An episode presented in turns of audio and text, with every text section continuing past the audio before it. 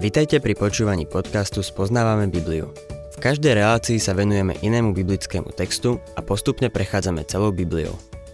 V dnešnom programe budeme rozoberať list Týtovi.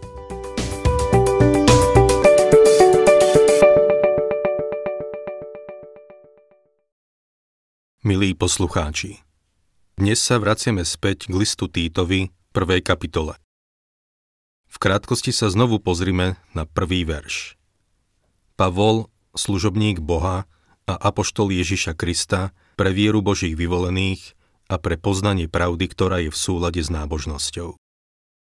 Minule sme si povedali, že evanílium, keď v neho uveríme, vedie k zbožnosti.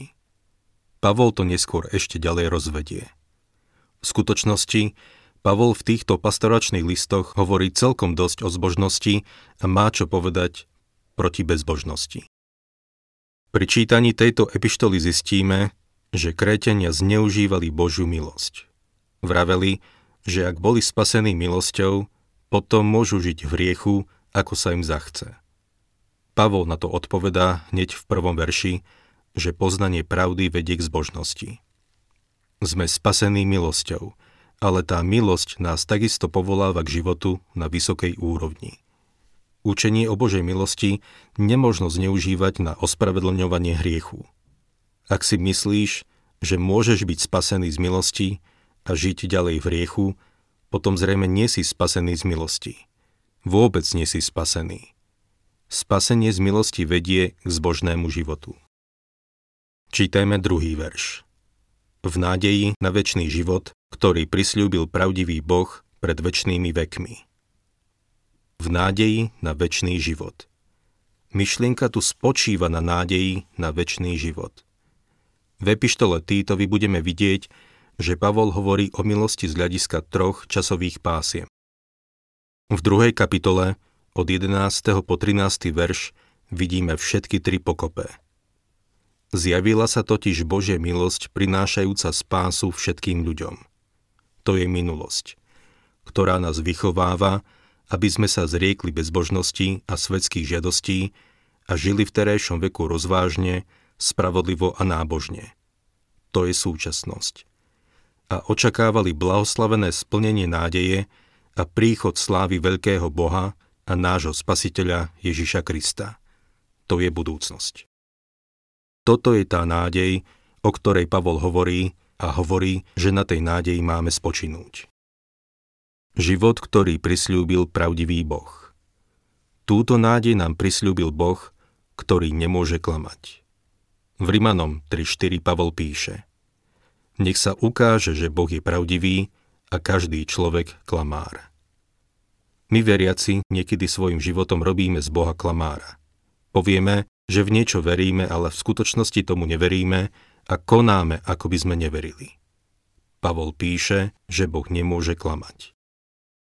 Často som chcel kázať o tom, čo Boh nemôže. Toto je jedna z tých vecí. Boh nemôže klamať. Viete o tom, že každý deň vidíte niečo, čo Boh nemôže vidieť? Vidíte seberovných. Boh nikdy nevidel nikoho seberovného. Prečo Boh nemôže klamať a my áno? Nuž, vieme niečo, čo Boh nie. Boh musí byť voči sebe pravdivý. Je svetý a spravodlivý. To je jeho prirodzenosť a sú veci, ktoré nemôže robiť kvôli svojej prirodzenosti. Nie preto, že by to bolo pre neho nemožné, ale preto, že je pravdivý vo svojej prirodzenosti. On je spravodlivý a nikdy neklame môžeme sa na ňo spoľahnúť. Pavol píše, život, ktorý prisľúbil pravdivý Boh pred väčšnými vekmi. Toto prisľúbenie sa datuje ešte v dávnej minulosti. Tretí verš. V určenom čase však zjavil svoje slovo v lásaní, ktoré mi bolo zverené v súlade s príkazom nášho spasiteľa, Boha. V určenom čase. Boh koná veľmi usporiadaným spôsobom – Stvoril broskyňu tak, aby rozkvitla na jar, nevypučí, keď napadne prvý sneh. Počká do jary. V určenom čase však zjavil svoje slovo v hlásaní. Slovo hlásanie pochádza z gréckého slova kerix, čo znamená hlásateľ alebo polnica. Polnica sa vtedy používala na ohlásenie niečoho. Ak chcel panovník niečo vyhlásiť, prišiel trubkár a zatrúbil. Potom vyhlásili, čo bolo treba. Toto je tá myšlienka, ktorú tu máme. Pavol tu hovorí, že Boh v určenom čase zjavil svoje slovo v hlásaní. Potom dodáva, že mu to bolo zverené v súlade s príkazom nášho spasiteľa, Boha. Štvrtý verš. Týtovi, svojmu pravému synovi v spoločnej viere. Milosť a pokoj od Boha Otca a Ježiša Krista nášho spasiteľa. Týtovi svojmu pravému synovi. Pavol priviedol Týta k spásanostnému poznaniu pána Ježiša Krista. Týtus bol Pavlov duchovný syn. Milosť a pokoj od Boha Otca a Ježiša Krista nášho spasiteľa. Božia milosť sa zjavila a preto nám dnes Boh preukazuje svoje milosrdenstvo. Neviem ako vy, ale ja využívam celkom dosť Božej milosti. Som vďačný za to, že je ku mne dobrý a nejedná so mnou podľa mojej nevrlosti a neposlušnosti. Jednoducho je ku mne dobrý. Milosť a pokoj. Pokoj je to, čo veriaci má teraz. Ale pokoj príde aj vtedy, keď príde knieža pokoja. To všetko je od Boha Otca a Ježiša Krista, nášho Spasiteľa. Dostávame sa k novej časti, ktorú som nazval Usporiadaný cirkevný zbor musí mať ordinovaných starších, ktorí splňajú predpísané požiadavky. Je to celkom dlhý nadpis, ale je to veľmi dôležitá časť písma. Týtovi 1. kapitola 5. verš.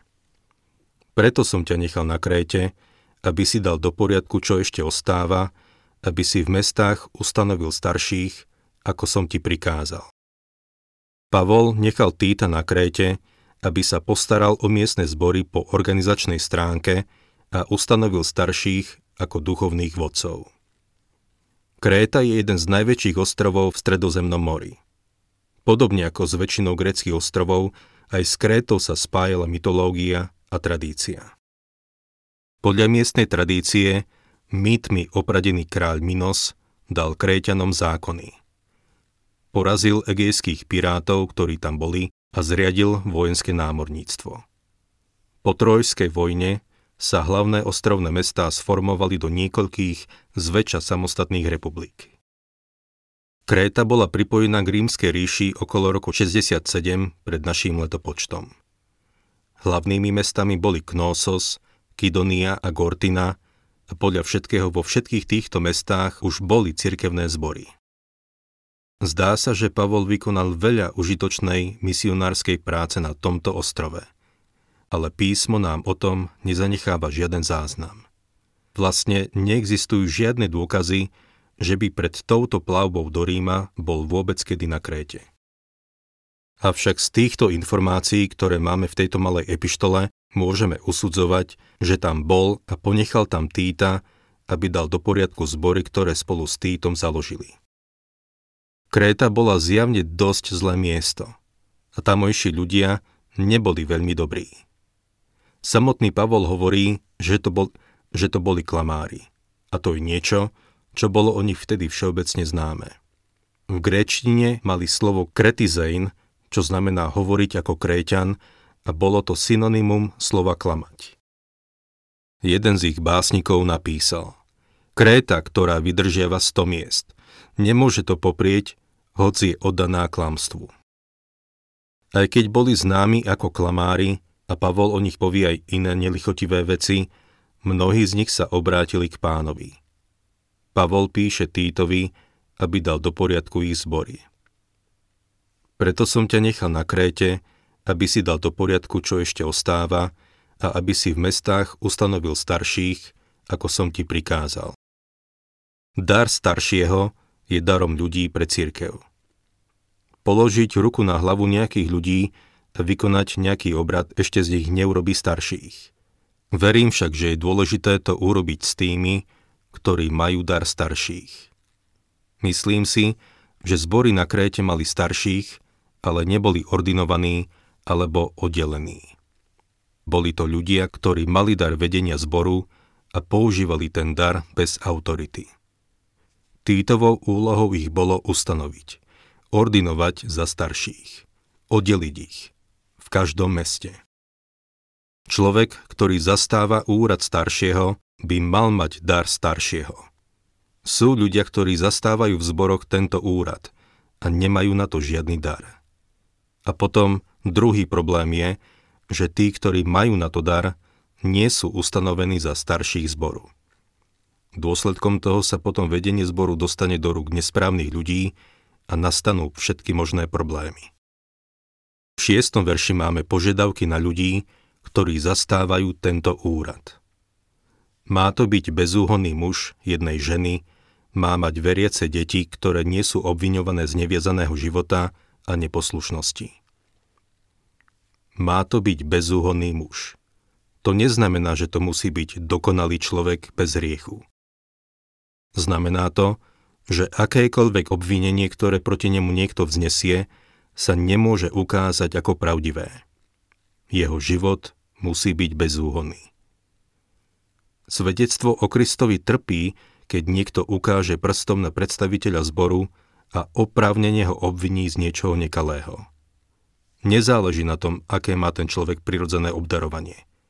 Ak niekto môže o ňom povedať, že jeho jazyk neodzrkadľuje vernosť Kristovi, potom svedectvo o Kristovi trpí a ten človek by už nemal byť predstaveným zboru.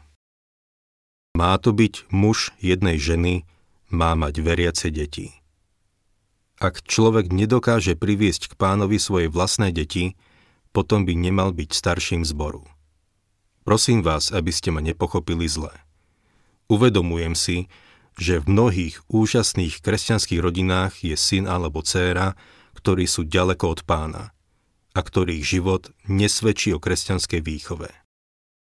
Môže ísť o výborného, zbožného muža, ktorý má úžasnú kresťanskú rodinu a nemusí byť na vine, že jeho chlapec alebo dievča sa odvrátilo od Krista. No nemal by byť predstaviteľom zboru. Ako starší zboru možno bude mať za úlohu posudzovať niekoho iného. A ten druhý by mohol na ňu ukázať prstom a povedať. A čo ty? Čo tvoj syn? Čo tvoja dcéra? Akým právom sa so mnou rozprávaš?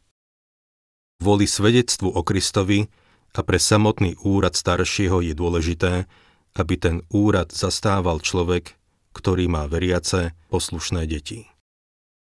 Deti, ktoré nie sú obviňované z neviazaného života a neposlušnosti. Neviazaný by sa dalo preložiť aj ako zhýralý. Namiesto zhýralého života by mali viesť život, ktorý oslavuje pána Ježiša. 7. verš Veď biskup ako Boží správca musí byť bezúhonný, nie samolúby, nie hnevlivý, nie pijan, nie bitkár, nesmie túžiť po nečestnom zisku. Toto je také praktické. Biskup alebo starší nesmie byť samolúby, lebo je Boží správca ako aj zástupca ľudí.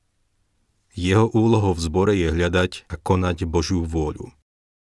Nie hnevlivý to znamená nie prchký.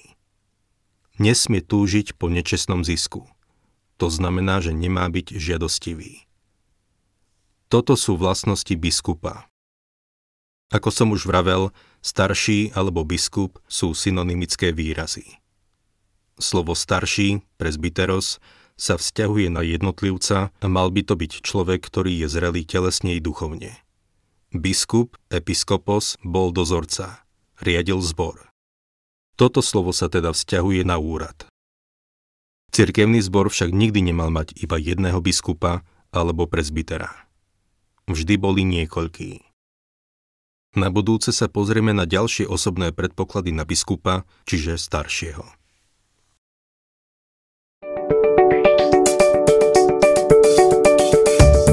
Ak sa vám páči program Spoznávame Bibliu, budeme radi, ak ho odporúčite svojim známym a dáte like, alebo nás začnete sledovať na facebookovej stránke Spoznávame Bibliu. A ak vás niečo oslovilo alebo zaujalo, napíšte nám cez Facebook alebo na adresu spoznávame.bibliu zavinač gmail.com.